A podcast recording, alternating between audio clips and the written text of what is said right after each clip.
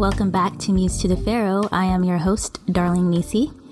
So it's been a really tough couple of weeks in the social media sphere, and to be honest, it's been a tough couple of years, maybe decades, maybe centuries. Of course, the hot topic is once again surviving R. Kelly, the six-part documentary that was on Lifetime toward the beginning of January. There have been a lot of conversations that have started as a result of this documentary, though a lot of the information isn't new. It kind of gave a different perspective of people who are part of that world, what they went through, and what the consequences have been or have not been for their own lives as well as for a one R. Kelly. A lot of us watched this documentary, and my personal response to it was sobering. It was like, gosh, that was really bad, and there was a little bit of disconnect from it. But when you watch something like that, your feelings about it and how you process it kind of creeps up on you, especially when you're thinking about it in quiet moments. Sometimes it triggered a trauma that came across as a passing thought as you're going to sleep or in a dream or walking down the hall at work, just a slow reminder of things that come up as you unconsciously process what you saw. And then to pile on more, you read the comments that people were making afterward about these women, their families, and R. Kelly, and suddenly the internet is full of all these traps and triggers that throw things in your face that you don't feel equipped to handle all at once. It's a lot. As a Muse crew, we do have a group chat that we use every day talking about different things in the world, and of course about Prince a lot of us did decide to take a break or limit ourselves from being on social media last week because of how much it brought up in our own personal lives it was just really hard to be bombarded by all of this, especially as most of us are black women, and the fallout has been a reminder of how culturally we're not protected.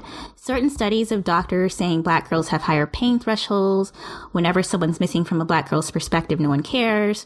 Trauma from black church and family abuse, and basically a common thread of black women and girls are not protected.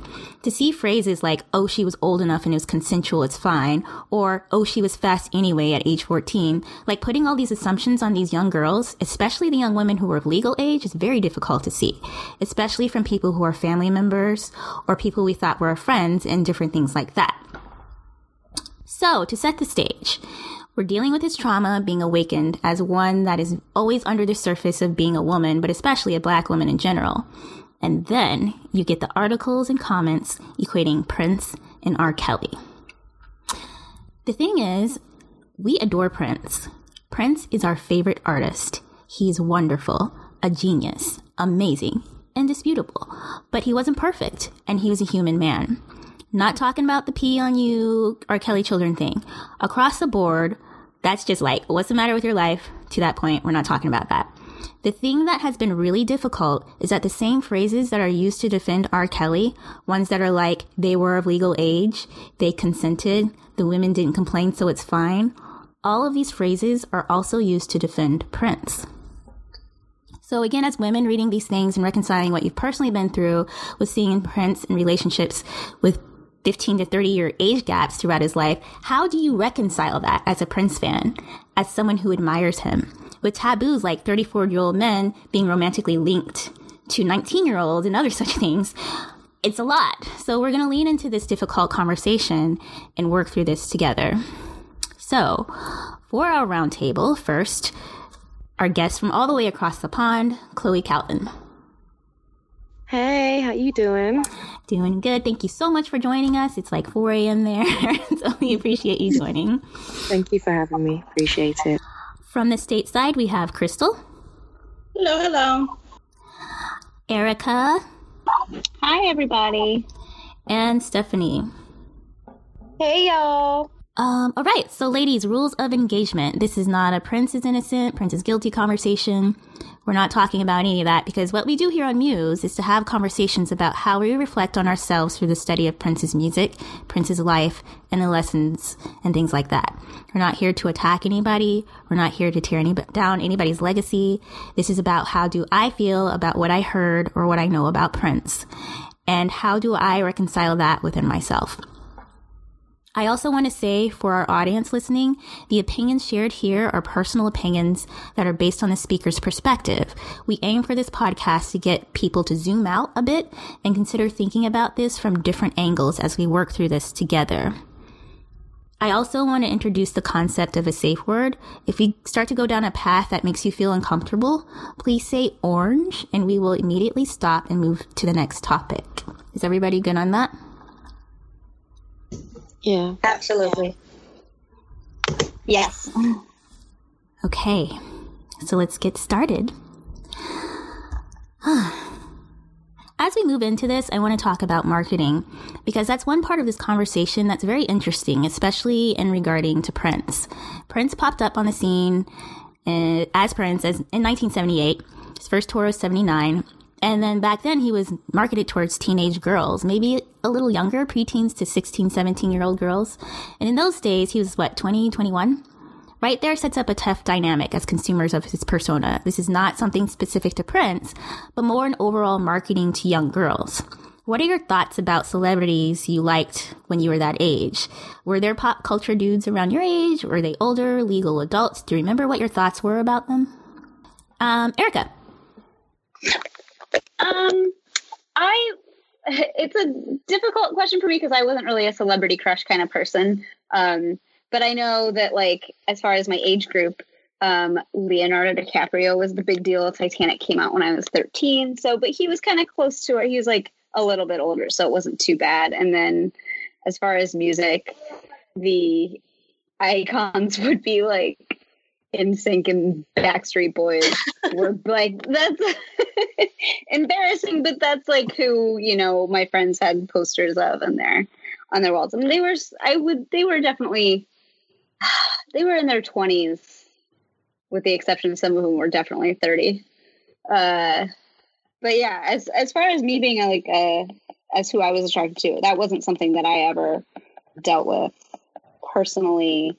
But that's just just wasn't a celebrity crush Tiger Beat kind of gal. Um, Crystal, what do you think? Um, so for me, I think I definitely was that girl who had a lot of celebrity crushes. They changed probably monthly. Um, when I think about when I was a teenager, though, I don't think it was as prevalent as when I was maybe an adolescent. Um, and when I think about when I was a teenager, it was just a lot of like people like Drake. Um, and then when you talk about legends, it was more like Prince, Toni Braxton, Janet Jackson, Michael Jackson for me. Um, but I was that girl who kind of hyper focused on a person and I kind of um, picked at everything that they did. So everything um, who they were kind of geared toward, the, their beliefs, their lyrics, everything. I kind of um, made it a point to care about that type of stuff when it came to who I um, who I idolized. So um, when I think about when I was a teenager, most of the people that I focused on, um, like Chris Brown, um, before everything happened, and Drake, um, they were geared toward me, um, and I easily, um, of course, was focused on them. So I don't feel like I fell in the category of young girls who had a super, I guess, attraction to artists who weren't intentionally being marketed toward me, um, except Prince, which was I, I, think is different for some reason because I heard him my entire life, and so you know he was always around, and I felt like when I look back on on my life um, growing up, it was like, how am I not? How would why how wouldn't I be a fan of Prince? It, you know, I heard him almost all the time because my mother was such a big fan. Um, but when I think about when I was a teenager, most of my celebrity crushes um, were, I mean, they were marketed toward me. They were marketed toward teenagers and and women or young women. Um, you know, between the ages of uh, uh, you know 15 to 25 or so. Um, yeah. What about you, Steph? Um, yeah, I'm I'm definitely similar to Crystal. You guys know I have a problem with loving things a, a reasonable amount. So um, I was definitely all throughout my childhood um, the the kid with a different celebrity. Well, I won't I won't say different. Um, I was pretty consistent in my celebrity crushes, but they were intense. So as Erica mentioned, big thing for us back in the day was NSYNC and Justin Timberlake was my guy. so, um, and at the time that they started getting big, I was what in the fifth grade, like 1998. So, um, way too old for me to be uh, feeling those intense feelings about someone who's what he was 16, 17 at that time.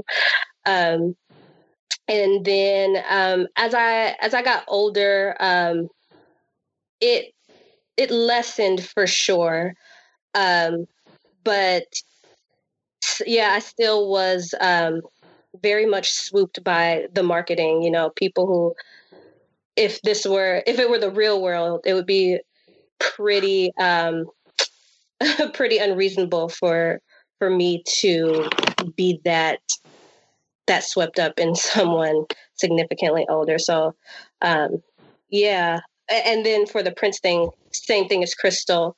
Um, it was inevitable for me to be a fan just because he is some of my earliest um, musical memories. So that was completely different um, than some of the big boy bands like NSYNC, Backstreet Boys. Um, Drake is another one. Certainly Chris Brown, although Chris Brown and I are closer in age. But just looking back on those times and seeing how like my my younger cousins were so infatuated with them. So it's the same thing as they were marketed towards um, more, you know, people closer in my age range, but um, still exposed to people even younger. So um, the the marketing thing is certainly certainly really effective and it reaches more uh, uh, or further back than just who the intended audience is um, oftentimes so.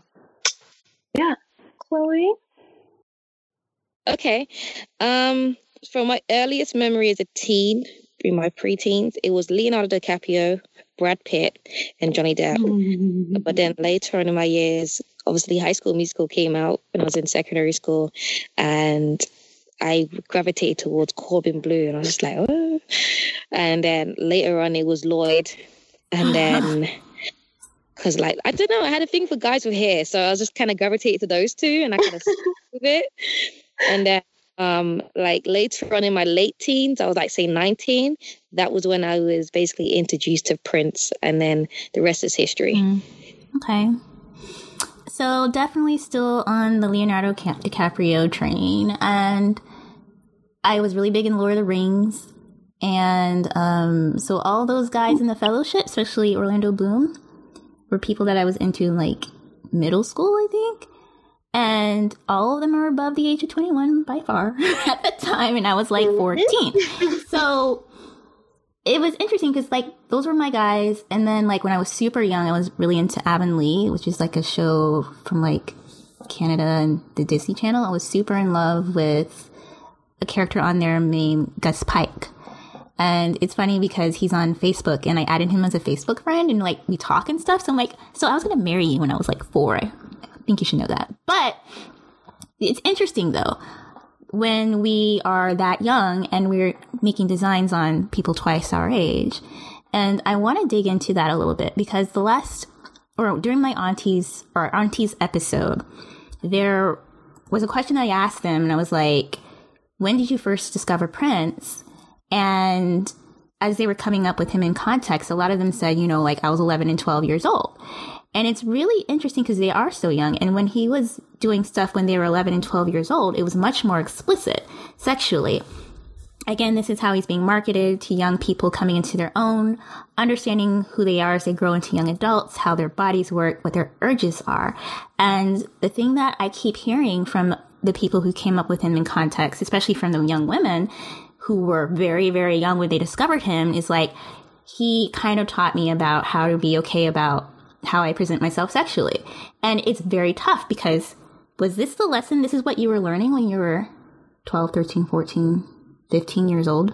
And Prince was your instructor in that, even from an icon perspective. So, what what do you guys think about that? Or when you think back on these people that you liked a lot when you were that age, did your brain go there, or was it kind of like, oh, we're gonna date, we're gonna get married, and gonna have babies, but not necessarily what it takes to make the baby. Um, we'll start with Stephanie. Um, oof, goodness. Um, I think that as these different artists and whatnot that I had, you know, hearts in my eyes for as they grew and matured in their music and I followed them, then um, that is how my that's how my thought process followed along. So perfect example in and this is so crazy that I'm saying this out loud, but in 1998, NSYNC releases, you know, Strings Attached, and one of the songs on there is Digital Get Down. And I'm like 10, belting out these lyrics. I feel like Erica and I have had this conversation before. And it's it's about cyber sex. It literally is a song about cyber sex as clear as cleanly as they could have made it. But, but that's what it's about. And I'm I'm belting out these lyrics and I don't fully understand, but I was like, well, whatever this digital get down is, I went in on it with Justin Timberlake at like 11 years old. And that's so wrong. And so just again, as, um, you know, as he matured through his career, so we go to um, Justified. And I remember hearing uh, Rock Your Body for the first time.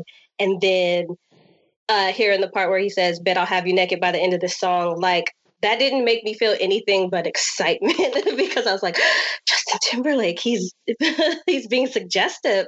So yeah, it um I it absolutely did um you know awaken some things and and certainly have um some sort of influence over me. And I think that had it not been for me having the mother and and father that I have and just the the people around me that I have had, um, it could have easily gotten me into some situations that um, we see playing out today, where it's just like the the influence of this stuff because we love it so much, because we have um, attached an emotion and um, and whatnot to these these people that we idolize. Uh, it's not just that we enjoy the the music or whatever. Like we we idolize these people. Let's be real. So we've attached all these things to them, and um, you know, we could sit and say who should have known better or what have you, but um, the influence really does run deep. And um, had it not been for what I believe to be um, just the the blessing of having certain people around me um, who taught me better and navigated me through, you know, different things, um, it would have been easy to be subjected to to God knows what. So um, certainly did have those experiences um, at a time where I didn't really understand fully what I was feeling or singing along with or or whatnot. Okay, Erica. I guess when I was a teenager, so I was listening to I listened to everything growing up, and I guess when I was a teenager, I really started to listen to like rap and hip hop, which um, ended up being like hypersexualized. Like I was listening to Trina and Trick Daddy and the 504 Boys and Big Tymers, and there's a Nelly song where uh, I think it's Wifey, where he talks about getting a blowjob from this girl he's going to make his wife, you know? And I had the internet available to me and I learned what those things were from that. And I was like, all right. I um I guess my parents really tried to shield me from that stuff, but I would, you know, Napster was around, so I was free to download as much horribly over sexualized Asian appropriate um rap as I wanted and uh yeah. I don't know. I just I was I, I never heard things and thought like oh I want to get married and have babies with this person. I was like I'll do those things with you. Which sounds horrible in context but um and those and those were thoughts that you had as like a teen about these people who are saying these things? I was later. I was like at least 16 or 17 when I was like 13 and 14, I was a total prude and I had no idea what anything meant. and I would have to ask my friends at school what certain words meant, Mhm. and I was like, oh. So on the but then there was like a hard switch at like 16 where it was just all downhill. Okay, so moving right along to Crystal. Um, so when I think about when I was like much younger, when I like maybe 11, uh, 10, 11, 12 years old, I was very much um, the girl who had a crush on who I was supposed to have a crush on per se. So I was like a huge fanatic of B5 and um, before then, before B2K broke up, I was a big fan of them. And so I I found myself, um, well, my focus was always on um, these artists who particularly didn't have sexual lyrics or produced sexual content. And when they did, it was always a big thing. So um, I think, you know, feel, having those feelings come about probably didn't happen for me until um, like Erica said, I was much older. Like I'm, I, and if I did have them, I kept them to myself, and I kind of just, I don't know. I, I think I just didn't express it, express it in any way, and I kind of tried to ignore them because, you know, I thought it was taboo in a, in a manner that you know, sex is not something I should be worried about at this time in, in my life. So I should definitely be um, you know, maybe not engaging or um, asking questions. I never asked questions. And so, and I listened to, you know, aside from celebrity crushes, I listened to a lot of uh, um, music that had sexual content. I was a huge fan of Janet Jackson. Janet Jackson always um, expressed herself um, freely. And um, I found that, you know, I didn't really explore um, what feelings I had for certain, you know, icons and and people until I was much older. So for me, it was it was very much um, I don't know taboo and something I actively tried to avoid because I thought it was wrong. You know, I didn't think it was something I should be feeling, um, and so you know my fanaticism was always like, oh my God, I really want to listen to this music.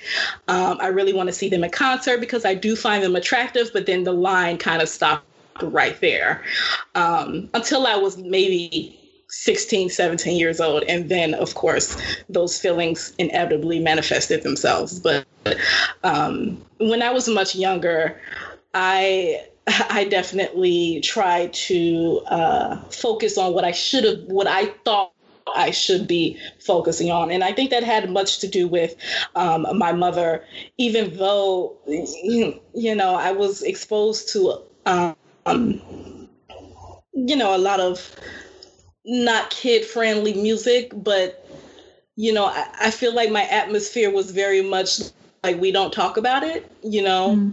So, you know, I didn't ask questions and I didn't explore feelings and I just kind of listened to music and didn't i don't know how to explain it. Kind of i just didn't take away anything from it. I kind of just enjoyed what i enjoyed and that was that was kind of it for me. Um but yeah. Okay um chloe? Um to run off on that from what crystal just said i think from my earliest memory i felt like um it's kind of like a, mixture. Not only did I listen to male artists, I listened to a lot of female artists that kind of helped me mold my independency. There are certain songs, yeah, I was aware of, I was listening to, but then I think it's kind of the environment I was exposed to.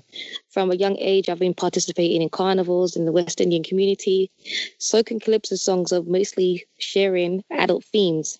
So my mind was kind of already molded to understand certain things that you hear, but you don't speak on it, or majority of the time when I was younger, between the ages of 14 to 16, it kind of went over my head.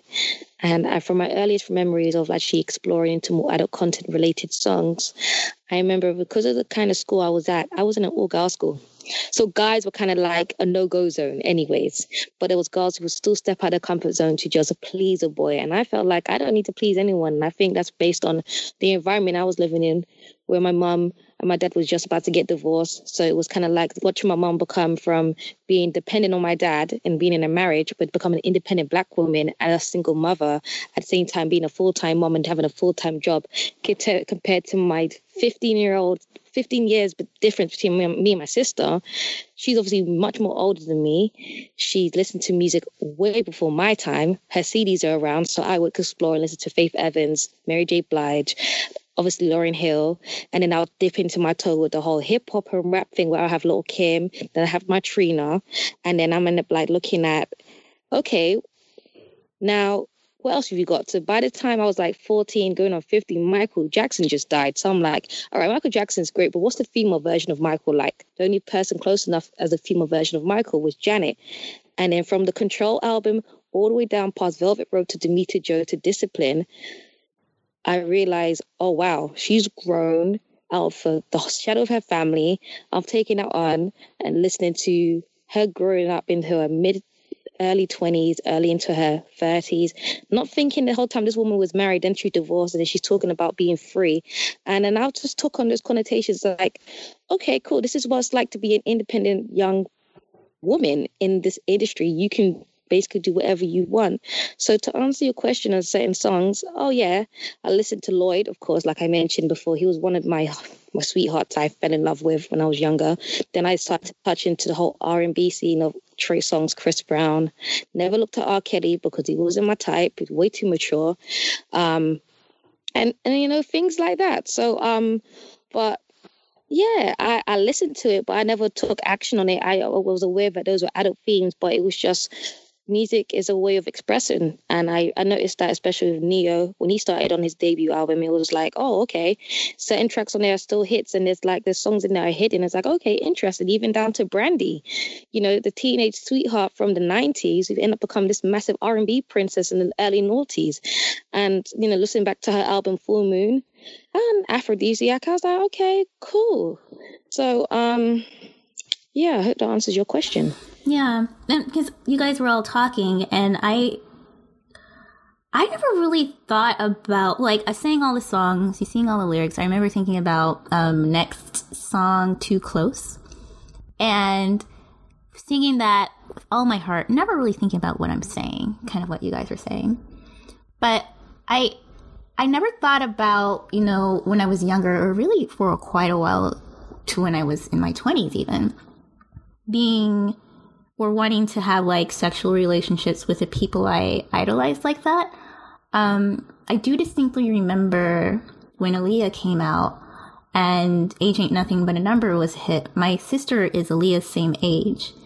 And I remember her coming up to me and talking about that song, like, Kanisa, this song is really inappropriate. Look at this lyric right here. Um, she was going through the chorus with me and she said, this is not, this is not something appropriate for for us to be listening to. And also, like, the person who wrote this was very much older than this person, and she was telling me all about Aaliyah, and we're fans of her. But I, I really remember, I distinctly remember her sitting me down and talking about that song and how it wasn't appropriate. But then I also remember, like in junior high, because I keep talking about how I'm a huge Sailor Moon fan. I never, I never. It's interesting because I never equated like any of the songs that were straight up about sex with sex or thinking about sex or sexual feelings. But like Erica had the internet, there are certain parts mm-hmm. of the anime world where they have fan fiction, and there's some fan fiction that is for adults. And so I remember being in eighth grade and um, reading some of those. So like Sailor Moon and Tuxedo Mask getting it on, or the Sailor Scouts doing things with each other and stuff like that. And it was just like, whoa, what is this? And I took an interest to it because I'm like, this is things that I don't know about, and this seems really bad, and it's adult, but I'm going to read it at age 14. So weirdly, all my fantasies were about like cartoon characters. but and then and then it comes to like people like Prince. So throughout the 90s, I never like as much as we knew, you know, Prince was talking about sex and stuff. I was still really young, so it didn't really connect. And for me, right. even as I got older, it still didn't really connect to me until I think maybe 3121, even though I was like all about musicology and stuff. And the specific song was Incense and Candles. And that's when I was finally like, oh, this is about sex. And, and it was like in my brain, I was like, okay, I see you, Prince. But it wasn't necessarily that I wanted to do it with Prince.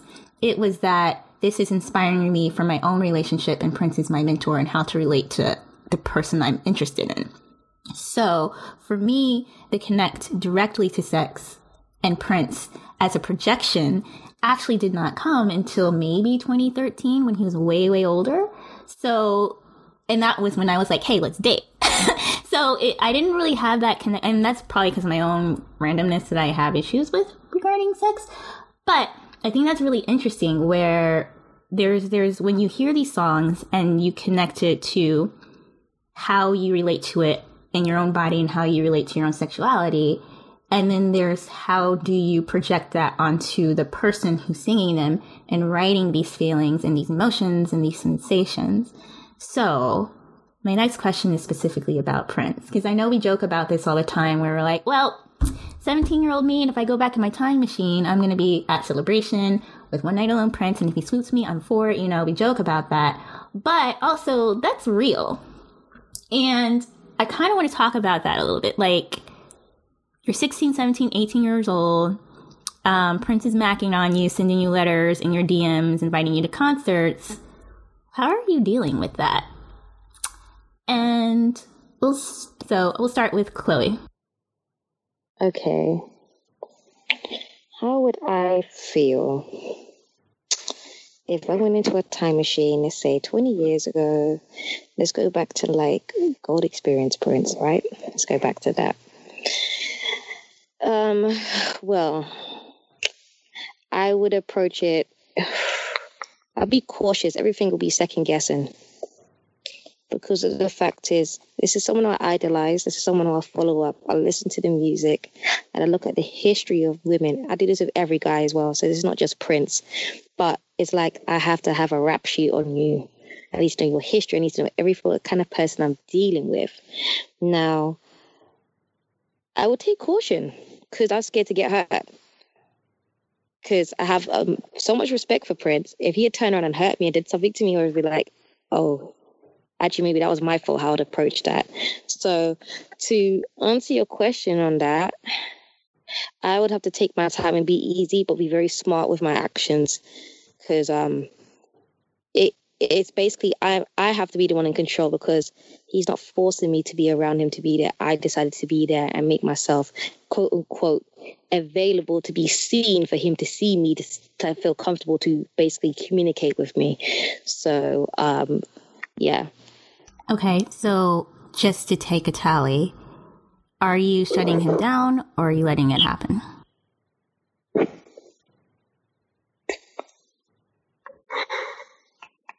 Oh. I don't know how to answer that. You have to be, you have to be yeah, I don't know how to answer that. It'll be here or there. It depends. I don't know. That's fair. Okay, uh, Crystal? Um, I probably shut him down. I was probably my own um, parent at that point in my life. Um, I don't know. I just would find an issue with it no matter what. And, and when I think about when I was 16, 17 years old, I wasn't the my attraction for Prince now is much different then. I was still in a very much discovery mode um, with Prince um, at that point, and so I def I just I would find everything wrong with him trying to engage in any type of um, relationship or you know just even if it's just like just for fun or anything you know i would think about the fact that oh i was underage and like my mother is in love with you like i would find every reason every just the type of person that i was um, um, I was even like that in college. Like when when I would try to talk to people, I don't know what it was, or when people would try to talk to me, I would tr- I would always find, why are you talking? To me is this you know you know do what are your intentions is this you know what is what is everything that could go wrong And so at 16, 17 years old, that was very much not going to happen for me. Um, I'd be questioning everything. So I probably ignore him, not even shut him down because I wouldn't even know how to do that. Okay. Stephanie? Um, so I know that um, for for me earlier, it sounded like I was just out here ready to throw it out to every celebrity crush, which is not the case. Um, uh, I I always say like there's a difference between like my like fantasy stuff and me and actual me fantasy stuff uh, has a lot less inhibitions than real stuff does. Um so yeah and especially me at 16 17 i'm right there with crystal super skeptical um about dudes older than me period. Like even um dudes like 18 and i'm 16 17 i'm just like mm, nah because i because i was working um at that age and so i i worked with guys who were older than me who you know were interested in different ways and i was just like you guys do realize that yes I, i'm working i have a job and we work together with colleagues but i'm still a minor and this is borderline inappropriate.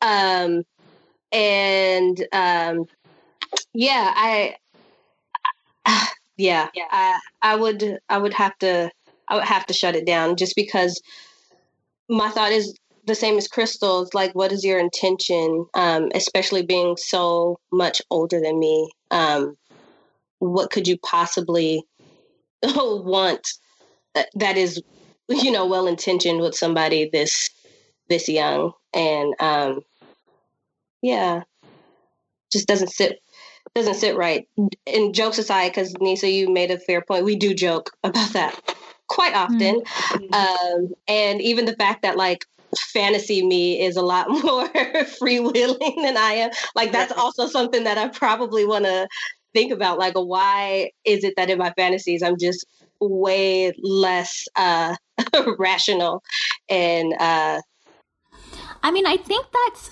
worth talking about though. Like yeah. Because, you know, we're 16, 17, and we joked, you know, like, yeah, like 13, 14. Yeah, print no.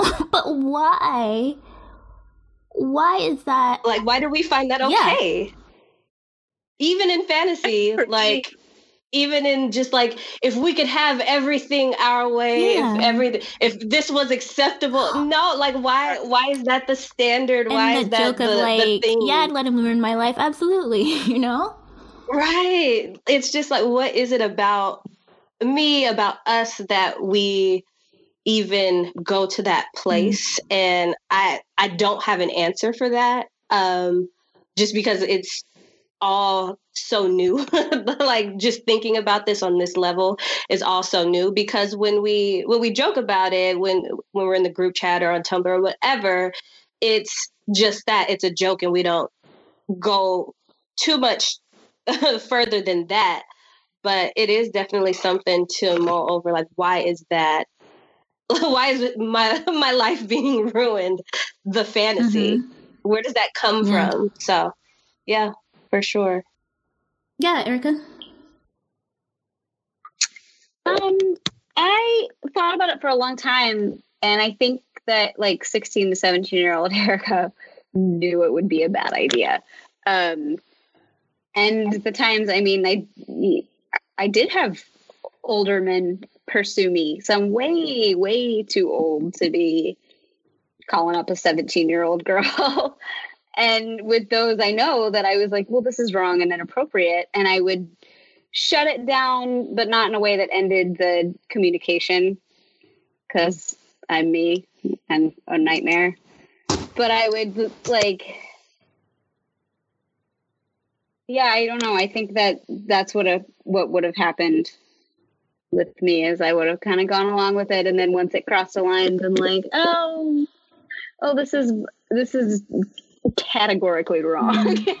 we, we, can't have this, and and shut it down, but in a way, like not let anything happen, but like still definitely be like, but we're still friends, right? Hmm. And that's a good point that you make, Erica, as far as like shutting it down, but not all the way down because there's that like flattery slash validation aspect. Oh, so I can. so good to be wanted. it's so good, right? when somebody showers you with that attention and they tell you things and it's you feel a certain way and i get it as like a 16 17 year old 18 year old girl mm-hmm. sometimes if, you know being told that stuff maybe for the first time in your life after you know high school is hard on everyone. Everyone's like Yeah. oh some people had the best time in high school. Nobody had a good time in high school. Don't give me that. Nobody enjoyed Right. high school. So you're going through all that and you have all these hormones and you know somebody comes shows interest in you. I mean my my mom says that all the time. She married the first guy that was interested in her. She got married at 19 the first Wow. guy that liked her they got divorced two years later but you know it's a i get it i you know So let me advance this a little bit, and anybody can jump in to answer this. So the scenario is just advance your age to whenever this would be appropriate for you. Um, so it's 2006. You're 19 years old. Prince is 48. Um, somehow you're able to go to a 3121 party at his house. He takes an interest to you. Um, invites you back to his parties um, invites you to sit in on some sessions, wants to hang out with you and go to dinner, generally starts to woo you. Um, not woo, wants to spend time with you and, and develop a friendship with you. How do you feel about that? Would you engage? Would you be like, no thanks? Would you go along for the ride? You're 19. Still think it's a bit too much, even for 19. If I was in that situation, I would actually have to ask, can I bring a friend? Because I want to experience that by myself. Because imagine the experience you would have if you excluding the dinner bit, but just going to a party, a Prince party, and then you tell all your friends, like, yeah, I was at a Prince party. No one's going to believe you. You need like a backup, a wingman or something. Um, but I think yeah, I think I'll, I don't know. I think that's weird. I, even when you like said 48, I was thinking, ugh, 19 or 48, like, how does that work? So, Yeah, I just think about what a nightmare person I was at 19 and the kinds of decisions I was making. I'm like, what kind of 40 year old man in their right mind would want to get involved with like the train wreck human? Mm-hmm. like, and it's not to say that that's the standard, everybody's different, but like just, you know, knowing myself and my friends at 19 and seeing my sisters at 19 and, you know, my friends' kids now who are 19, I'm like, no, I don't see where the the, the emotional connect be. I think it's different. That kind of age difference is different later in life when you're both adults with fully formed frontal cortexes. But you know, it's Right. uh, I don't know. It's a big jump. yeah. Okay. Any anybody else?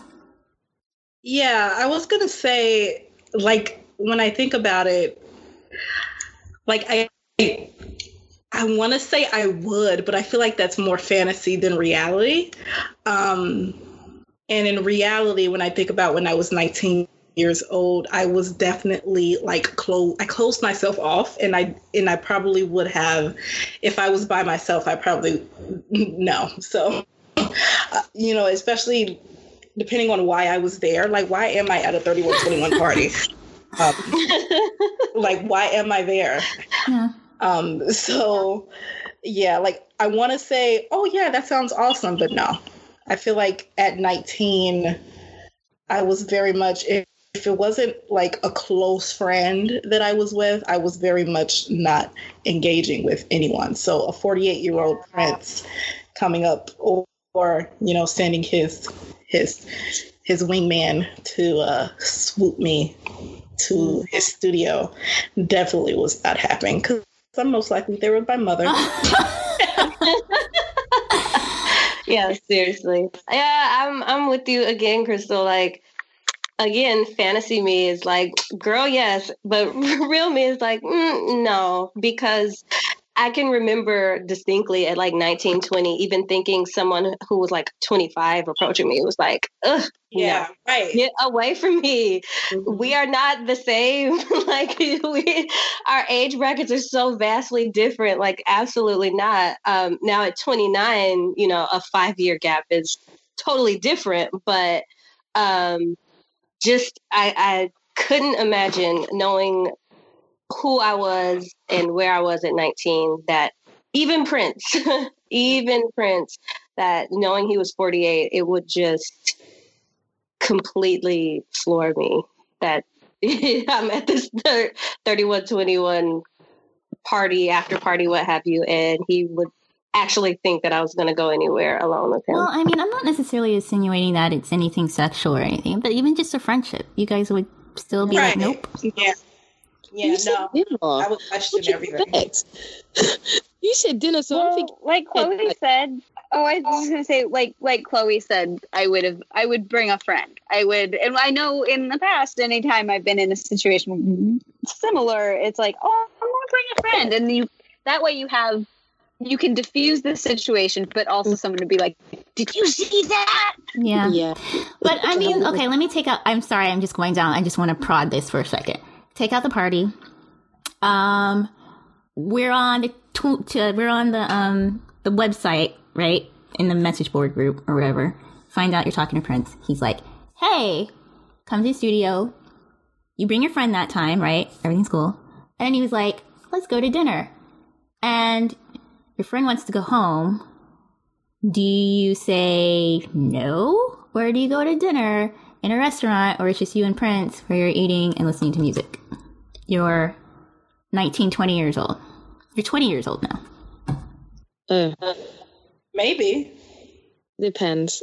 Yeah, it, it, it would have to depend on the vibe, what kind Yeah. of vibe I was getting. If I felt like his intentions were something other than like, oh, I just want to strike up a friendship or what have you, or get to know you, um, then yeah, it, I, I guess it just, yeah, it just depends on the context. You see, it's hard to judge though because you're not too sure if he's just there to strike up a conversation to be your friend or he's trying to find another tactic to try and not be so creepy. You know, that's why I said in my Mhm. answer, yeah, I have to approach it slowly because I'm always second guessing. What is your motive? That's why I didn't have an answer to if a yes or no because I'm like back in my mind is a no, but I'm like, let me see. Can't knock it till you try. It's bad. I know if my mom listens to this, she's gonna grill me. But I'm just saying, I'm being honest. But um, if my friend wanted to go to bed and I'm with my friend, we're go, we're going home now. I'll see you tomorrow, or we can do another day. That you have to be honest because we're people. You can't just always be yes to everything. Sounds pleasable, but be realistic. Are you able to manage that kind of shock? Like, oh my god, I'm gonna have dinner alone with Prince. Can I hack that? I have my friend here with me for a reason. We can all do this together. And you know, if I see red flags in this visitation, then there will never be another moment for dinner or anything is because that's like that well, that's dead now it's, it's what's done is done and that's it Okay. Anybody else? I would go and just be anxious the whole time, and so it wasn't fun for me. I, I would just wouldn't enjoy it, but I would go because I would be like, I can't pass this up. But then it would be like I would just be on the verge of throwing up the entire time, and then have regrets when I got home. Mm. So What about you, Oh, Camisa? dang. I got the answer. Um, I was gonna ask too, so yeah. So this is interesting because it's kind of like because the way I feel about Prince isn't necessarily sexual and I have, you know, like I've said, my own stuff when it comes to sex, so I I feel it weird when people consider me in that light. So for me, I would definitely go because I feel like, and this is gonna be weird. Okay, so the way that I relate to people in general is that, and and sometimes it gets me in trouble where I invest in people a lot, and then they kind of take that on as it meaning something more than just like this is just the way I am with everyone. And so I feel like he might have a little bit about that with him where people think it's way more than it is. And it's just like literally we're in a restaurant eating because otherwise people would bother me. And so I rent out the whole restaurant to eat like this so I can eat in peace. And I just want you here because we're talking and it's not anything more than just us talking. And yeah, maybe there are candles and everything, but literally I sit in the studio with candles and incense. It's not a big deal. It's just the way I am. So it's like, I can see that, but then I can also see the other side of it, you know, looking at it from outside the context of Prince and how that can seem predatory as well. So, like for me, and this could be my read, my personal projection on Prince, I would totally go and not really think anything about whatever designs he has, or even if he does have, you know, intentions toward me, I know what I would allow. So it's like creating a boundary there if I want there to be one at age 20, which I'm not sure there would. And um, just being in control of my own choices and what I want to happen, because I feel like he would respect that. Okay. I could. That I totally agree with you. Okay. so sorry I went down that path. I just wanted to discuss. I'm like, I know what all y'all said in private. I just want to make sure. No, okay. Um, no, that's fair because we have said a lot in private. So, next question. They're getting down into it now. Another word that's being thrown around as part of this conversation about Prince and these comparisons to R. Kelly is the notion of grooming. So, what is your definition of what that means and what the impacts are and how you see that? And we'll start with Crystal. Um, so grooming as a basis to me means having intent.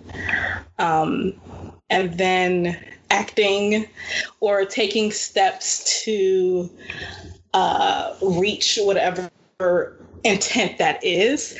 And so, you know, if we're speaking about grooming in a very general sense and not anything specific, um, it's definitely uh, molding the relationship until it's at a point where you can act on whatever intent that you have. Um, so, you know, talking about Prince, um, you know, there's a lot of conversation on whether or not he uh, groomed the two subjects in question, Anna Fantastic and Mayte? Um, did he create a relationship and mold it until he was able to act upon whatever intentions that he had? Um, it's something that I've definitely been thinking about. So, um, but yeah, that's pretty much grooming to me. Grooming to me is is pretty much just creating a relationship and um, taking steps to reach a goal.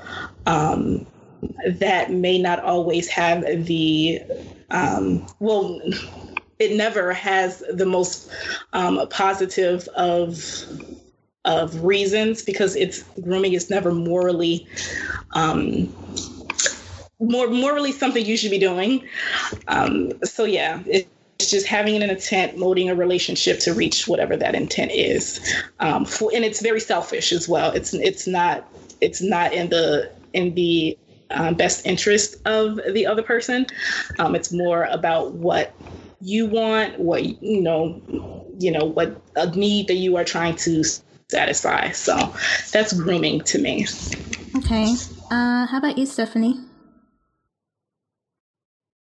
Um, yeah, I, I think that Crystal pretty much summed it up. Um, what my definition was, except I don't think that in all cases, if we're just saying grooming in general, like there are good there are good types of grooming. When you think about you know a vocation or something like that a job you're grooming someone to be a leader to follow in your footsteps stuff like that. But in this context um, yeah it's definitely um, creating a relationship developing a relationship with someone um, with the intent of some type of um, i mean truly some type of it ends up being some type of abuse uh, at the at the end, and it doesn't have to be as egregious as what we see with R. Kelly, but the fact that the the intent as Crystal said, I think that's a great word, was to reach a goal that may not have otherwise been met um, had the grooming not happened. I think is the really insidious and sinister part of it. Mm-hmm. Um, so, uh, yeah, that's absolutely um, what my definition of it is within this this particular context. Mm-hmm. Um, Chloe. Um, I completely agree with Crystal, and definitely, uh, you guys have put it better than me um, than how I would word it. But I definitely agree with basically the definition of. So, yeah.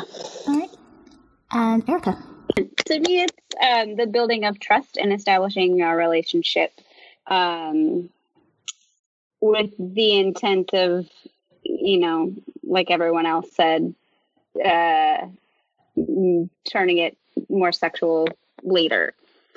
Um, as far as it, may I say how I think it relates to Prince in these specific instances that have been brought up in that article. I think in the specific instances that were mentioned in the article with Anna and Mayte, it's there's no like it doesn't seem like there's a malicious intent. It's not like necessarily based on all of the accounts that we've gotten from them and then you know Prince's side is kind of in his music. Um, and it seems to me that those situations were more like he was already such a big star at that point. And it was kind of can i trust you? Can you can i be real with you? And do you like me for me or do you like me because i'm prince? Which you know is valid but it doesn't make it okay that they were so young i guess does that yeah, make sense? So this is another question because we all just talked about in these different scenarios of how we would deal with someone so much older than us showing interest. When you said 16, 17, probably not. 19, maybe bring a friend. 20, maybe, probably yes. It, it's more likely to happen. and what I think is interesting are these different ages. Like, um, because again, what I struggle with personally is that there's this overlying theme of women not having agency over their own bodies and their own sexuality and how it's kind of um, dictated by men or societal rules that uh, are are leaning in the favor of men. And I'm not talking about, you know, again, like the super young 14, 15 year olds as how they consider sex. But, and then even, you know, thinking about, thinking about 16 year olds who are having sex with their own people that are their own ages and stuff like that. But it's like, what age is it okay or is it permissible by society for a woman to make decisions about their own, to their own bodies and how they want to present themselves sexually? Because the thing that we always hear about Mayte and Anna is that they were of legal age of consent and they were able to make those decisions for themselves. But then we also said at 18, why is this? I don't know, was he like 29, 30? Or even uh, with Mayte, she was 19, he was 34. It's like she can make decisions for herself at age 19. She might have been in his care to some degree or around him since she was 16. She was very adamant that nothing happened until 19. But she also mentioned her book when she was 16, 17 and visiting Prince in his hotel room, they were cuddling.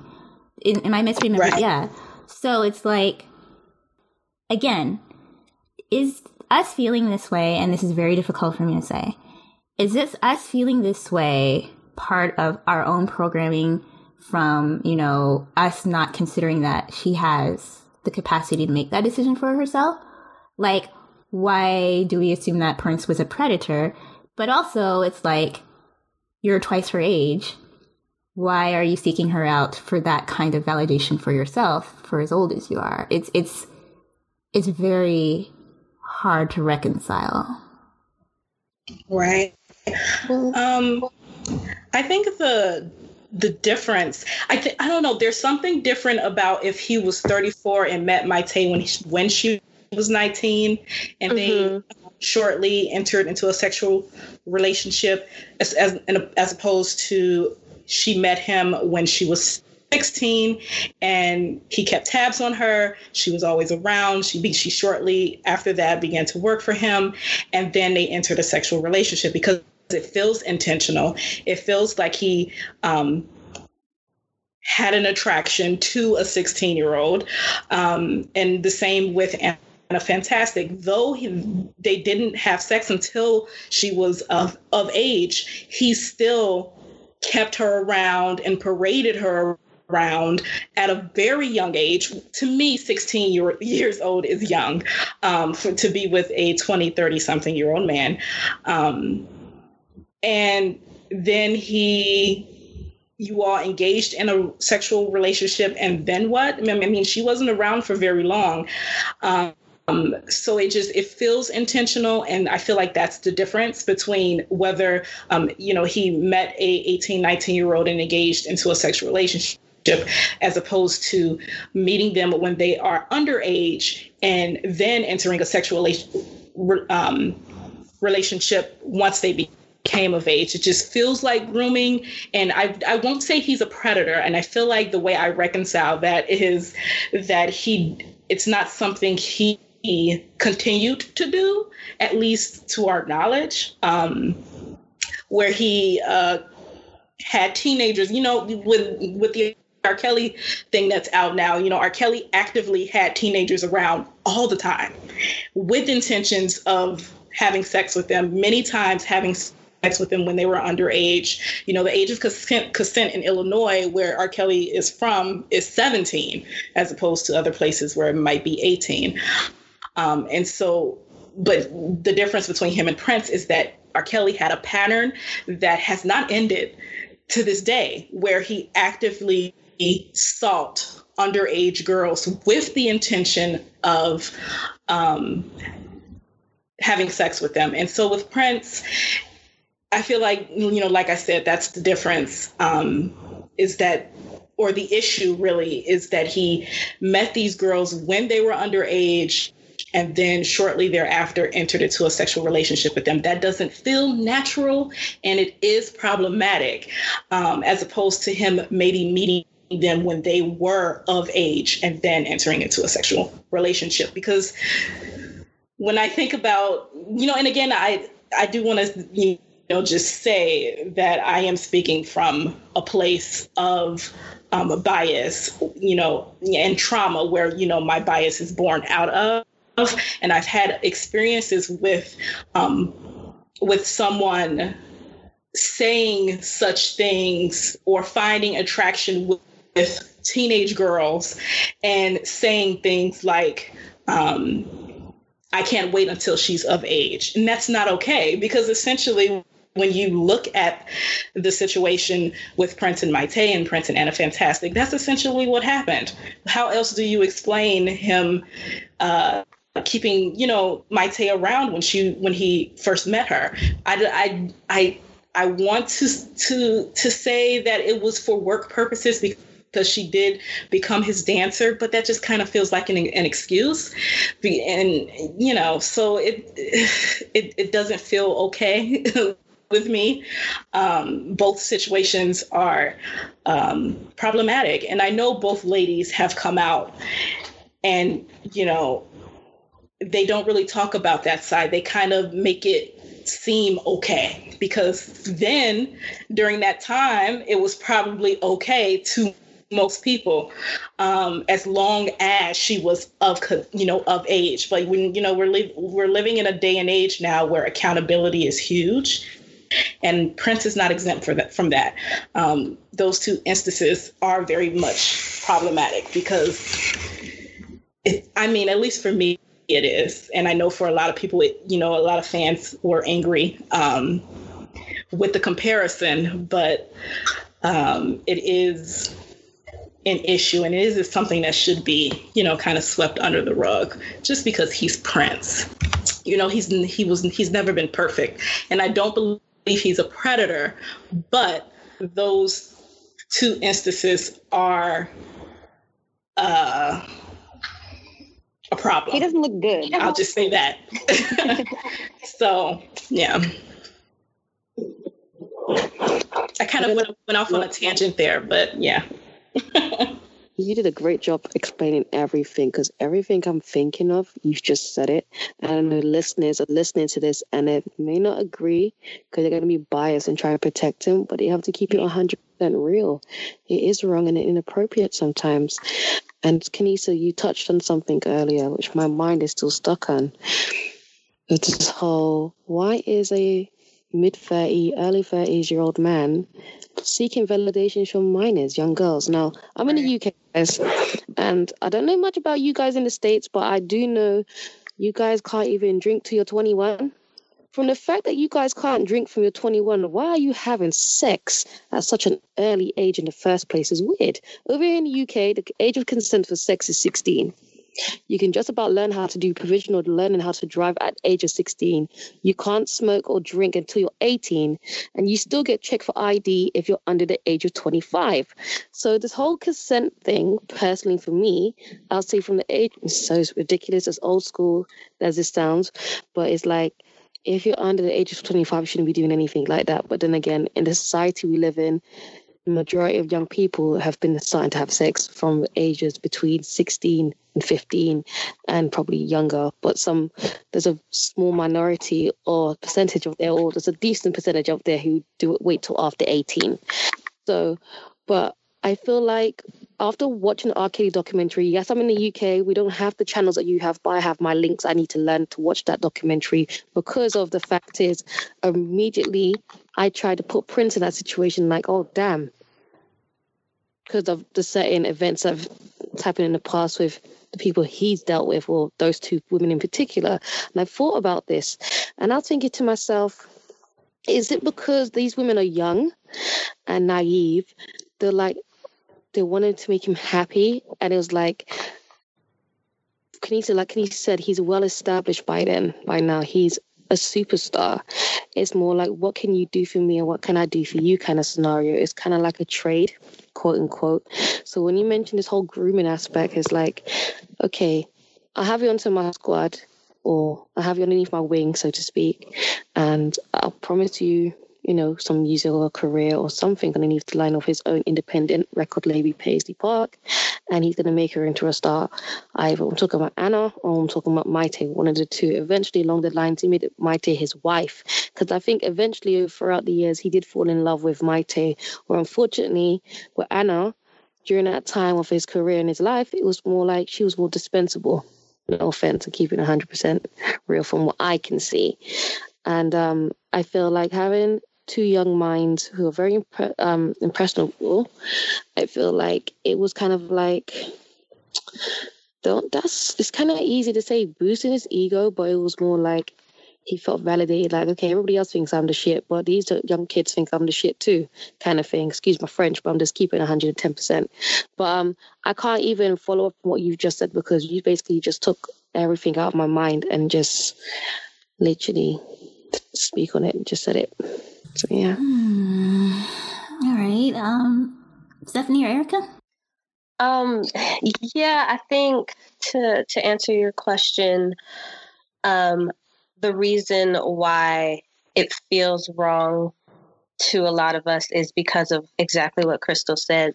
The period of time before the consent was able to happen and what went down in that. So you mentioned the cuddling. There's also the um, the whole sequence where she danced for him in like the hotel room and he had to grab a pillow to cover himself. It's just like, oh my god, dude, like, dude, oh my god, okay. From the, I mean, just that that one instance alone, you can't tell me that the intent or even the hope was eventually a sexual relationship. Um, I mean, uh, one of the first things he said when he saw her, right, at the concert in 1990 was, "I'm a marry her" or something like that. like, it's just, you know, the the way things unfolded. Um, it just it has that that feeling of inappropriateness, of um, you know, wrongness, whatever you want to call it. Um, and so that's why I have a hard time accepting the argument that, you know, yes, she she gave her consent or what have you, but my question is would she have had there not been that period of time beforehand that she spent with him? And if the answer to that is yes, then hey, fine. She was a consenting adult and she is free uh, to to do as she pleases. Does that still make it less creepy on his end for the sole reason that he was twice her age and nope. still, like you said, looking for the validation? In my opinion, no. But again, I'm not going to take her ability to make that that decision about um, her own sexual activity away from her. Mm-hmm. Um, but I do call into question that period of time that she spent with him for three years. Um, at again a very formative time as well, especially for girl young girls where we are full of you know um, all these i hate to be like this about it but like all these hormones and emotion but it's the truth. I, I mean uh, there's a lot going on with us at that time and um, you know self-esteem issues all kinds of things that um, can make us susceptible to um, the flattery especially of first of all it's prince but just men in general whether we want to admit it or not um, and then um, you know that validation that comes from being desirable um, by someone older than us too that erica mentioned like that sort of level of flattery and um and you know good feelings i guess that come with uh being the object of someone's desire at that age. It's just it is um questionable and troubling at best that he would be okay to still pursue um, anything with her during that time um, without, you know, major uh, oversight by her parents or, you know, something like that. I'm not saying that they should just never have had any contact whatsoever. I mean, mm-hmm. that was a great career opportunity for her for sure. So, um, but just the way it went down, the way it unfolded, um, leads me to believe that whether intentional or not, there was some sort of like grooming going on on his end.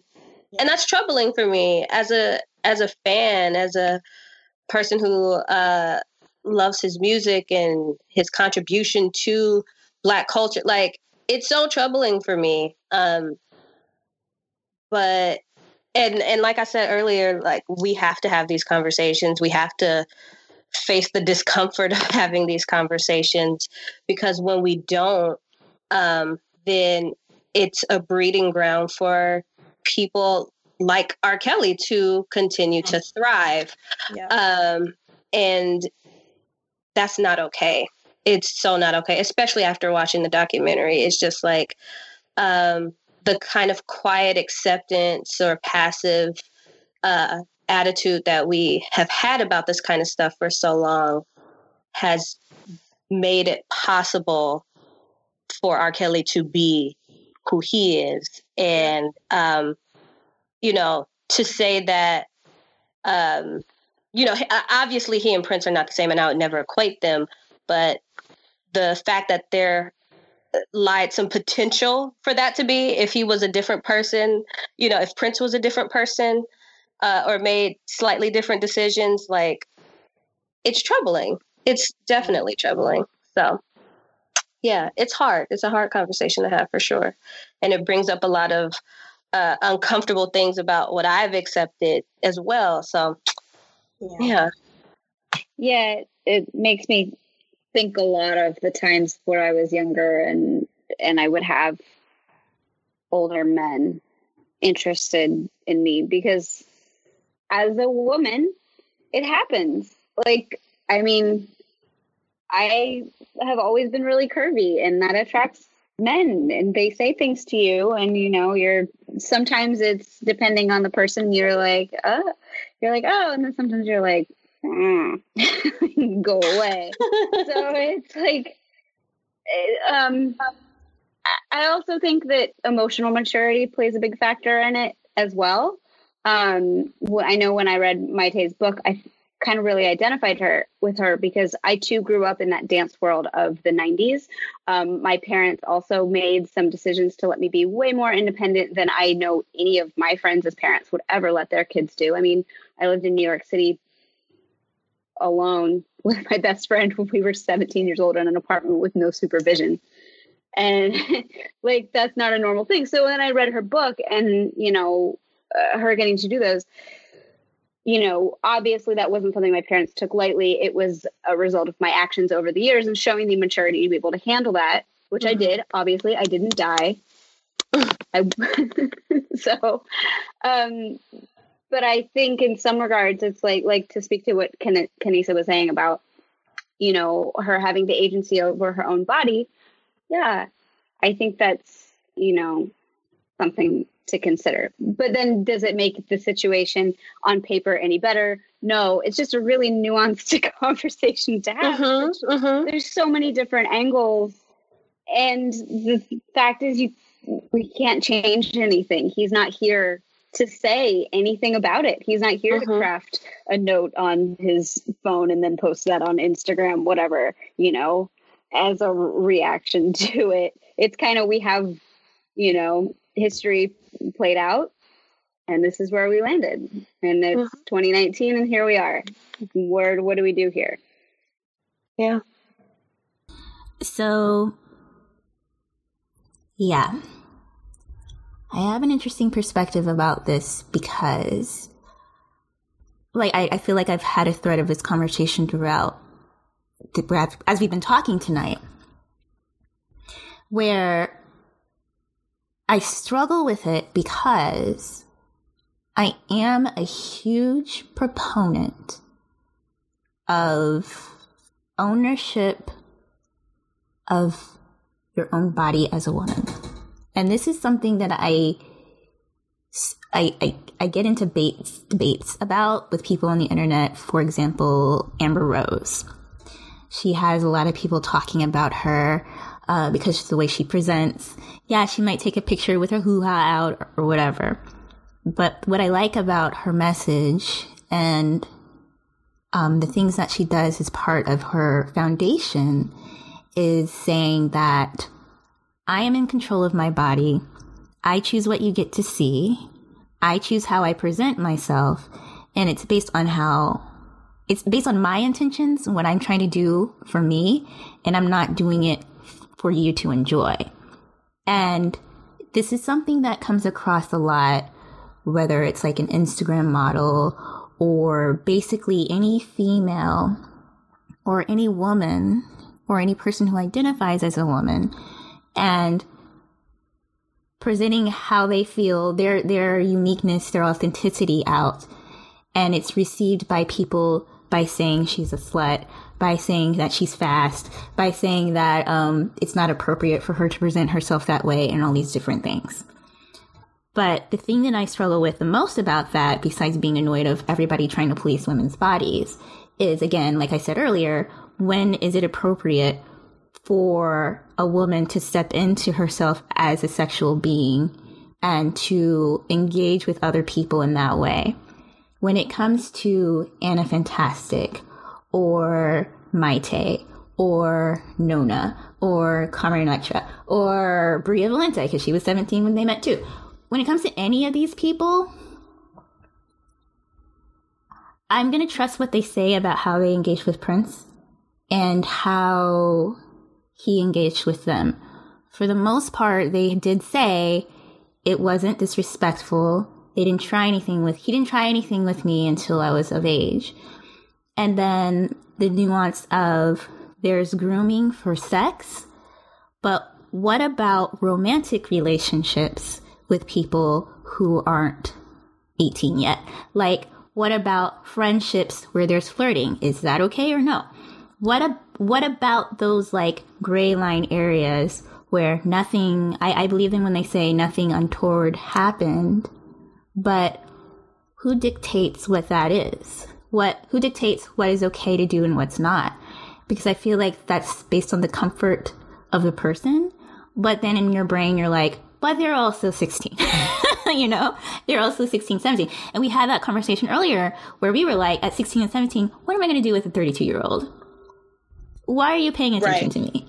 So it's, and then you also, I'm not going to psychoanalyze Prince or whatever, but there are a lot of people who are saying, well, maybe, I mean, his music was very mature. How he approached his music and his business was very mature. And then you'll hear like Susannah Melvoin talking about, but socially, wasn't really like he was acting his age. He was much younger than that, like mentally outside the context of his work. And I mean, I don't know, but it's like, where, where do you draw that? Like, how do you think about that? You know? So for me, it's something I have to think about deeper, but for how Prince tended to like people in that age range of 18 to 23 for quite a while in his life, I think it's deeper because everybody always goes straight to sex, and I don't think it's necessarily about that. Um, sometimes it is companionship and then I'm, I'm just speaking right now. But I know when I was like 28 years old and seven years different isn't a big difference, but I dated like as someone who just turned 21 as a dude. And it was just refreshing because he didn't have the stress that I had. I'm like, I was 28. I wasn't that old either, but he didn't have the stress that I had in my job. His concerns were about, you know, having fun, enjoying life. Like every day I'm like working like 12 hours a day. I'm stressed about my deadline, stressed about, you know, I'm going to pay my bills. I got this house I'm paying for, all this stuff. But hanging out with him, it's like, I'm not worrying about all that. We're just gonna go, I don't know, go to the arcade and hang out. We're gonna go to a movie. We're gonna go um, shoot some golf balls. It was just fun, and I liked not having the um, all that stuff thrown at me about my responsibilities as a 28 year old woman. And I get that. And yes, he's very attractive. Maybe we did some stuff, but it's like I'm not predatory towards him. I'm like, you're of age. We're adults. Let's hang out and do whatever. So I mean, like I get that. And and for me it's really annoying. And I this is my own projection, not saying it's okay to do this if you're 40 years old, go get yourself a 19-year-old because they're a fun time. But it's like it's not always about sex. And sometimes it's just like I want to be I have a relationship or have a friendship with someone and, and not to say again that that's his only thing because he had women friends that were his age and you know of all various ages. There was sheila and different Tamron Hall, all those people. They weren't all in Natalia's but it's like there's i think it's way more complicated than just he was looking for 19 or teenagers or even young women in their early 20s it's it's also like that is part of different types of relationships he had. And it just wasn't discriminatory to only people his age. And i think a lot of the feedback about this is not his intent it's our perspective of what we see there based on what we bring and the vision or the the the bias that we have the lenses that we have our experience that we have in seeing his situation and because like just like i said earlier I'm pretty sure that 50% of the people who felt they had relationships with Prince didn't because he's just like, yeah, I stare at you in your eyes when you're talking to me. And a lot of people don't do that. And that feels very invasive and personal. And you can see that as I'm into you right now, or I'm just looking at you while you talk, you know? Right. So, uh, I, for that particular question, I'm like, I, I'm gonna believe what they say, and I know I'm throwing myself on top of it because I know I said earlier, you know, 16, 17, not sure, but like 18, 19, I would totally be down if Prince paid attention to me because I'm not looking to engage on him, engage with him in that way until maybe I'm like maybe 20. But I know enough mm-hmm. about myself Really holding and out. who I am. and I mean, I'm, if I'm being really 100%, the only reason why I would wait till 20 is because it would be a little more acceptable for people around me. Because it's like, Right. I know myself and who I know myself to be at age 20. I mean, I was dating someone who was maybe five years older than me. It's not a huge difference, but he had like two degrees and like I was like, what, sophomore in college? And he was like about to graduate with a job at NASA. I'm like, what are you looking at me for? But it's also because we had the same things in common. We like to have fun and like we found each other attractive. It wasn't a big deal. So, and I mean, it's only five years, but I, I understand that dynamic. But I think that when we lump young girls together as far as what they are capable and emotionally able to handle, like, we don't know that. Only they know that. And they only know that with their situations with the people they engage with. And I'm not victim blaming. We're not talking about R. Kelly anymore. We're talking specifically about Prince now. And that, um, it's just a little more nuanced than him going after teenagers or young women. So that's my long opinion. I wanted to respond to that really quickly and um, just say I like I really like what you said because it, it kind of reconciled it a little bit for me. Um, but just more to the point that again prince wasn't out here actively looking for teenagers to eventually mm-hmm. sleep with you know what i mean so i feel like um, the the incidents mentioned um, with Anna Fantastic and Mayte are two very isolated situations, um, unique situations. And I think a, a lot of people's opinions, like my own, um, it stems from our own personal, you know, perspectives and our my own personal trauma, my own personal bias. And when we uh, think about the article in question that raised, you know, a lot of outrage in the Prince community, um, the R. Kelly stuff aside, you know, we don't know her her perspective fully. Um, but we do know that she had an issue with it. And so just like I take an issue with it, but it's I think it's it's we shouldn't dismiss it. Um, and everyone has have their own um, journeys and you know, there's a lot of factors that go into, you know, why we feel the way we feel. Um, and a lot of Prince Prince's fandom are older people who grew up in a time where it's it, you know it was acceptable but you know just getting back to what kanisa said um, about you know everyone is different pretty much um, and so anna fantastic and Mayte and i'm kind of saying it to myself. Um, they weren't the the girl that I was when I was being victimized at that age and younger. They weren't, um, you know, comparing them to the Vic- R. Kelly's victims who were um, systematically and strategically preyed on.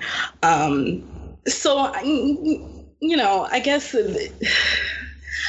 I don't know if I'm if I'm looking for an excuse or, or what it is what I'm that I'm working through, but I guess it's just um, two very unique situations that I feel were isolated and you know still an issue, but doesn't put him into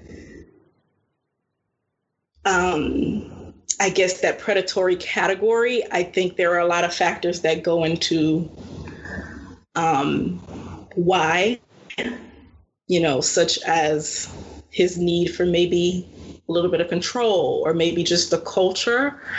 Um, but when we, you know, when we talk about the girls um, themselves making that decision um, and having that amount of independence, which is, you know, I don't know if you guys remember when we were first going through the book. I, I just couldn't, I couldn't imagine like being 16 and being allowed to be alone with Prince. You know what I mean? And I remember Erica talking about how, oh, well, you know, how she lived in New York when she was 17. That that's mind boggling to me. But, you know, my experience is my own. And so, you know, I think everyone kind of has their own perspectives and it affects them differently. And I don't think, I guess I'm speaking to uh, uh, the people who will actively dismiss the um, issue that a lot of people take with um, those two very unique situations. But um, again, I do feel like there was some form of um, reconciliation there. So I kind of feel I'm feeling a little better, but we'll see.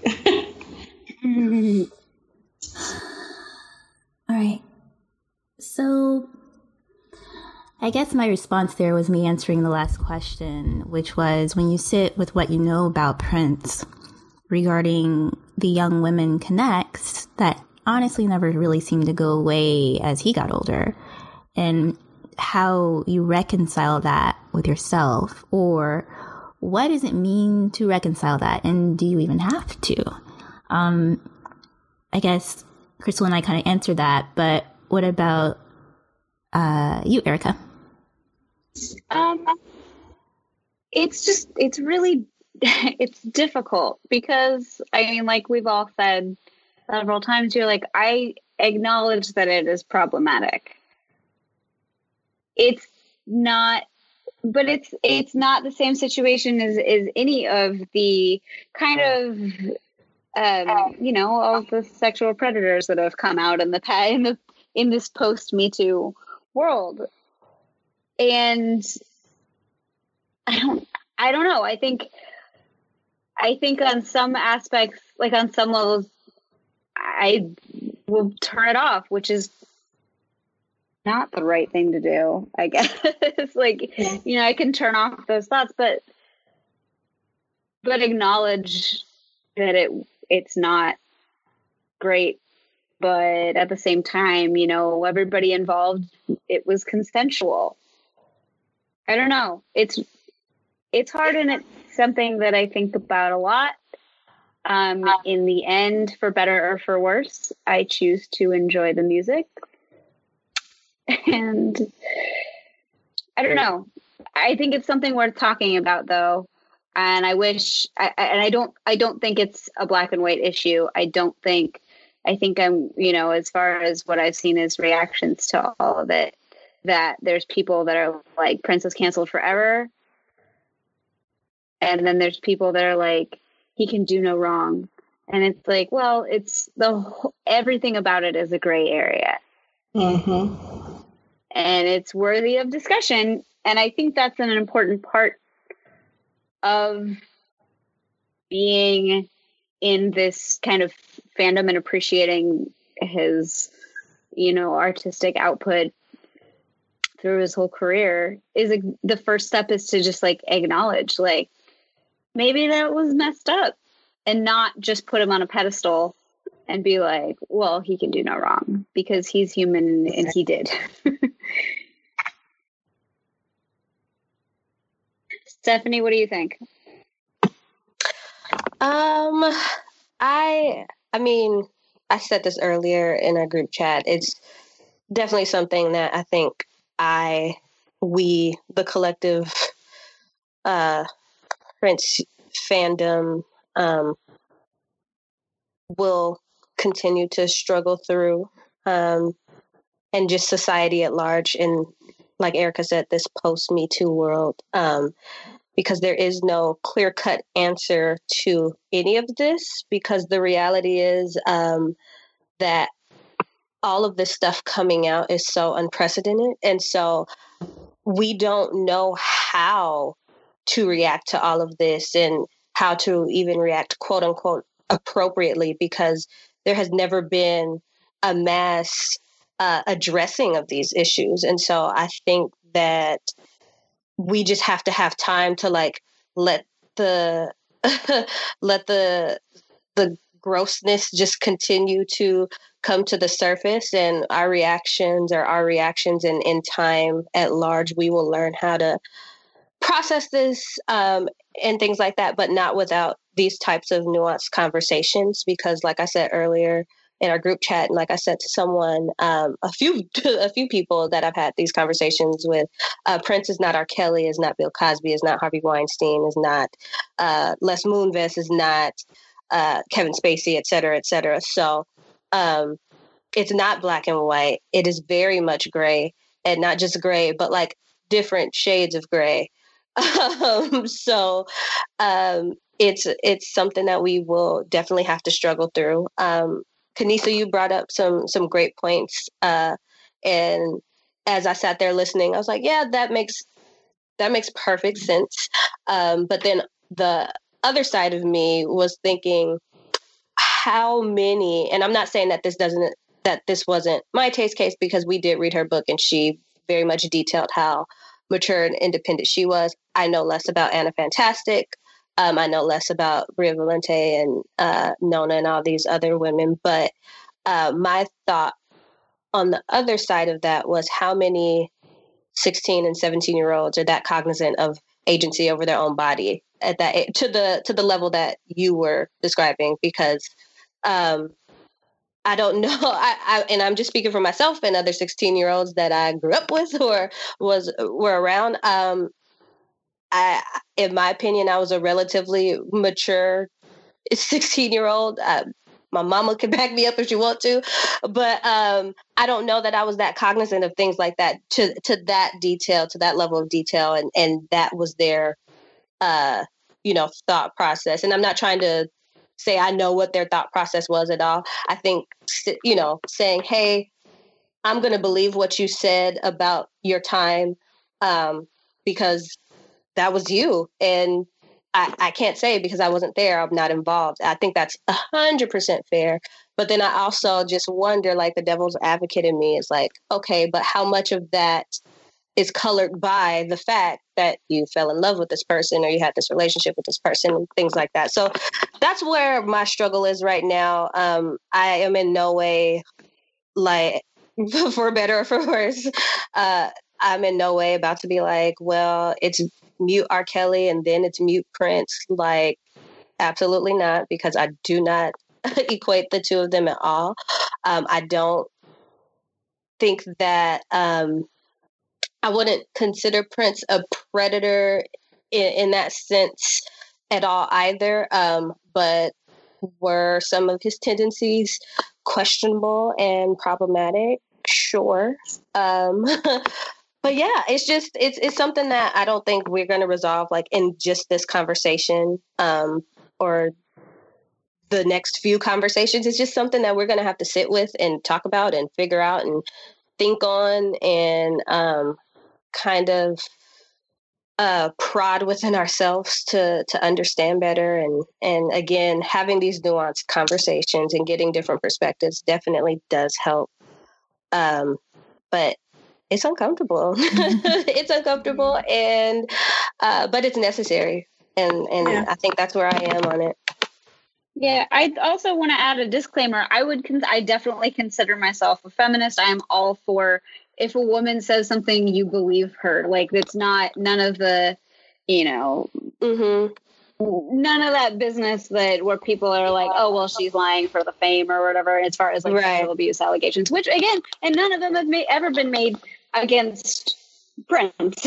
Right. so, which is like I, you know, I just wanted to add that disclaimer. I, I would say we're all, you know, pro having agency over your own body and you know presenting yourself in however you want whether that is you know in a sexual way or or otherwise so i don't know i just felt that was important to add um, to answer your question, I feel like I have to. Everyone's experience is different in a way.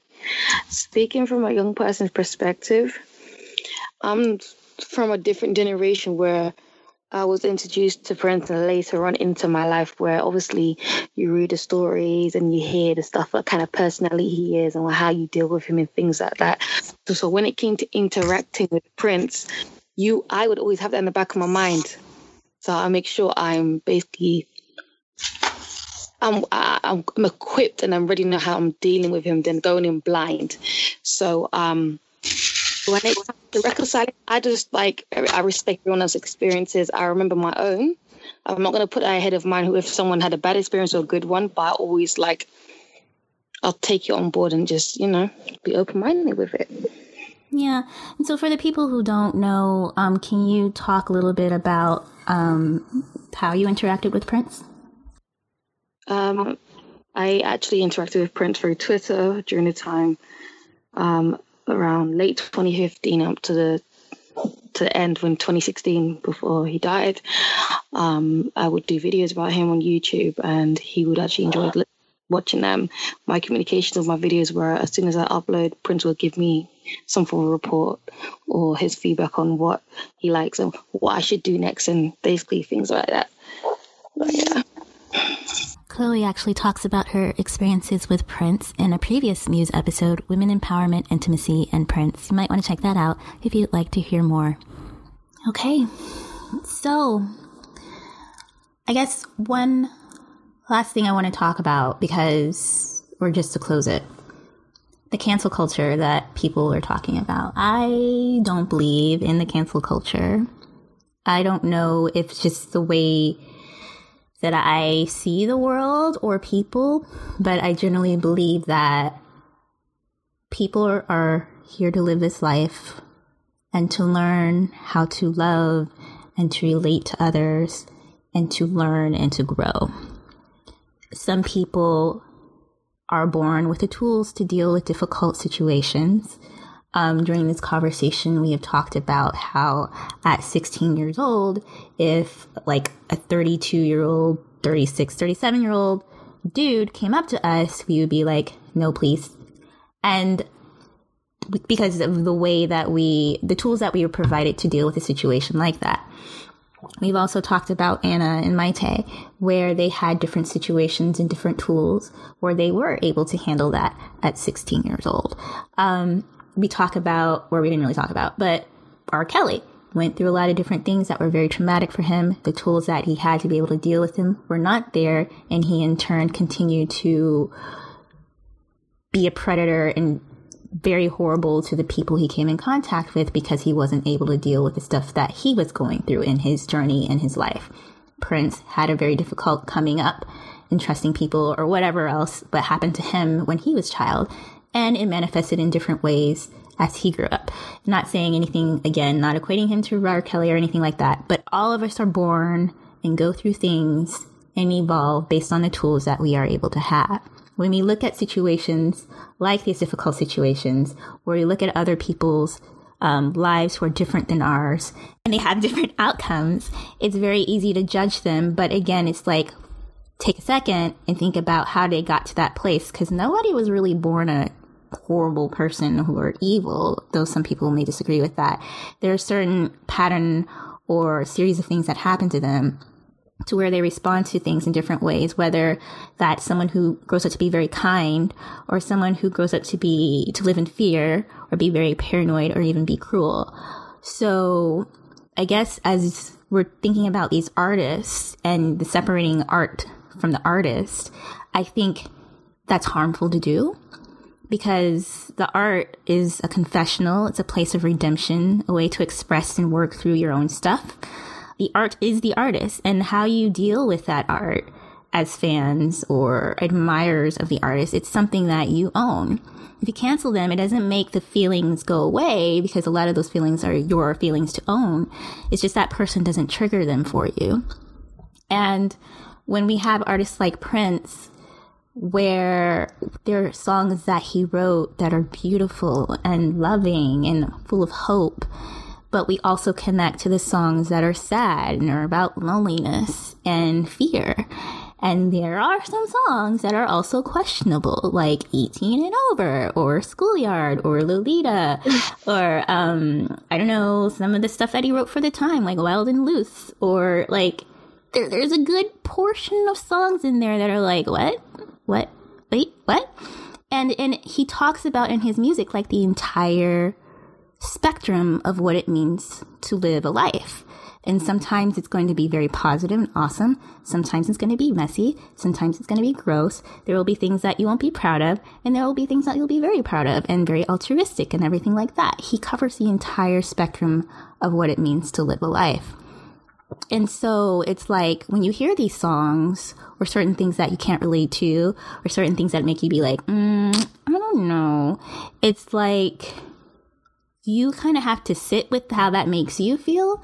And it's not for you to judge him and depicting these different types of life because who knows what he actually did versus what he's just writing about from something he heard or a story or maybe a fantasy or even just something he thought about that never actually happened. It's like, how does that make you feel? Just like how a song might be lonely and it taps into your loneliness sit with those other songs that make you feel uncomfortable and think about why does that make me feel uncomfortable? And that's something that we always talk about on Muse. It's like not so much looking at Prince and what he did, but how is that reflected back on you? And how do you reconcile those messages within yourself?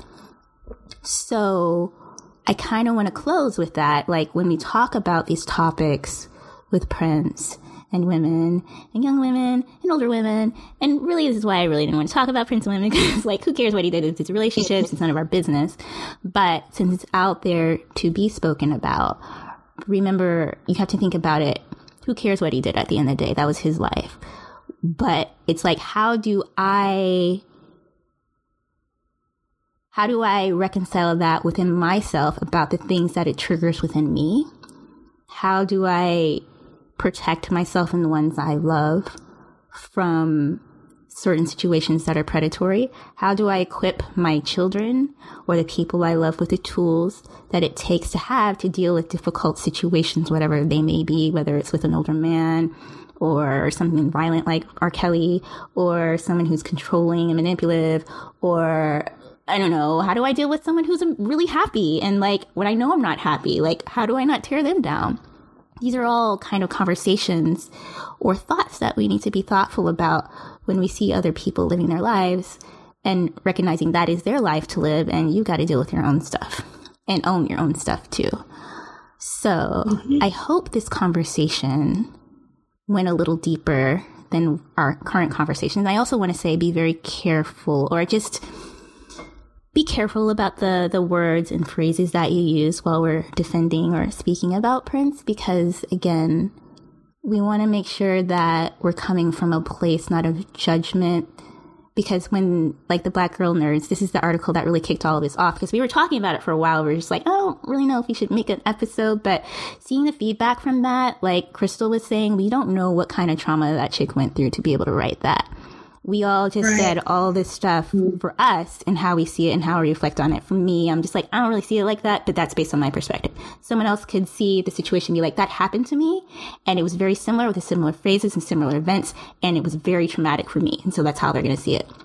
We don't know. Maybe right. that's how she saw it. But to attack her for her opinions and what she said is a lot. And even like it's defamation of Prince and stuff like that. Prince's legacy is going to withstand pretty much anything because it's like his legacy is not about the side stuff. It's about the music. And, and if it goes down, it's not for the fault of Prince and anything that he's done.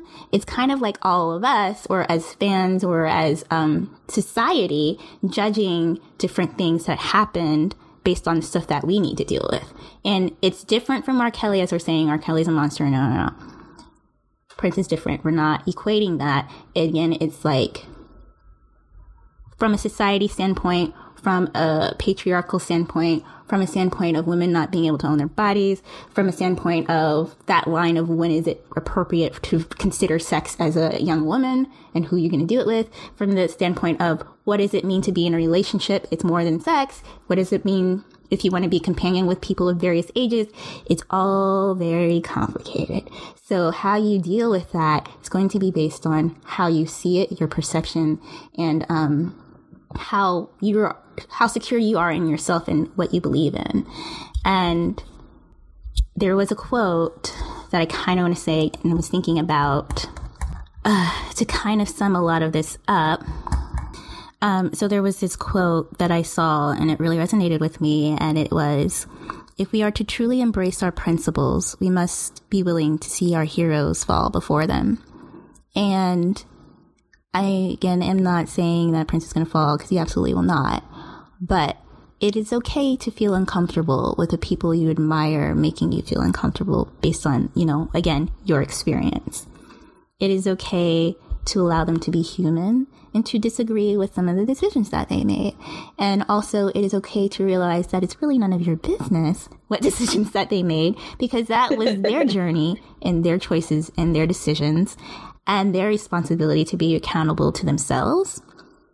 It's just that, again, as we talk about this conversation in the larger context of um, men and whatever, it's holding people accountable, but also holding ourselves accountable for what we think or how we judge them and protecting ourselves and saying, hey, especially on our day to day, because let's let's not, you know, put this all on all these celebrities out here doing wrong. We've got people right live next door to us doing these things. So like protecting yourselves from those people to realize that is their journey to go through and to deal with and um to own. So thank you guys for joining me tonight, for this really important discussion. And we look forward to seeing what all of our audience says about this. But until then, we will see you next time. Bye. So there it is for all to see. Now what's beyond you and me depends, my is primarily on how you view your role in eternity. If she could be muse to the Pharaoh,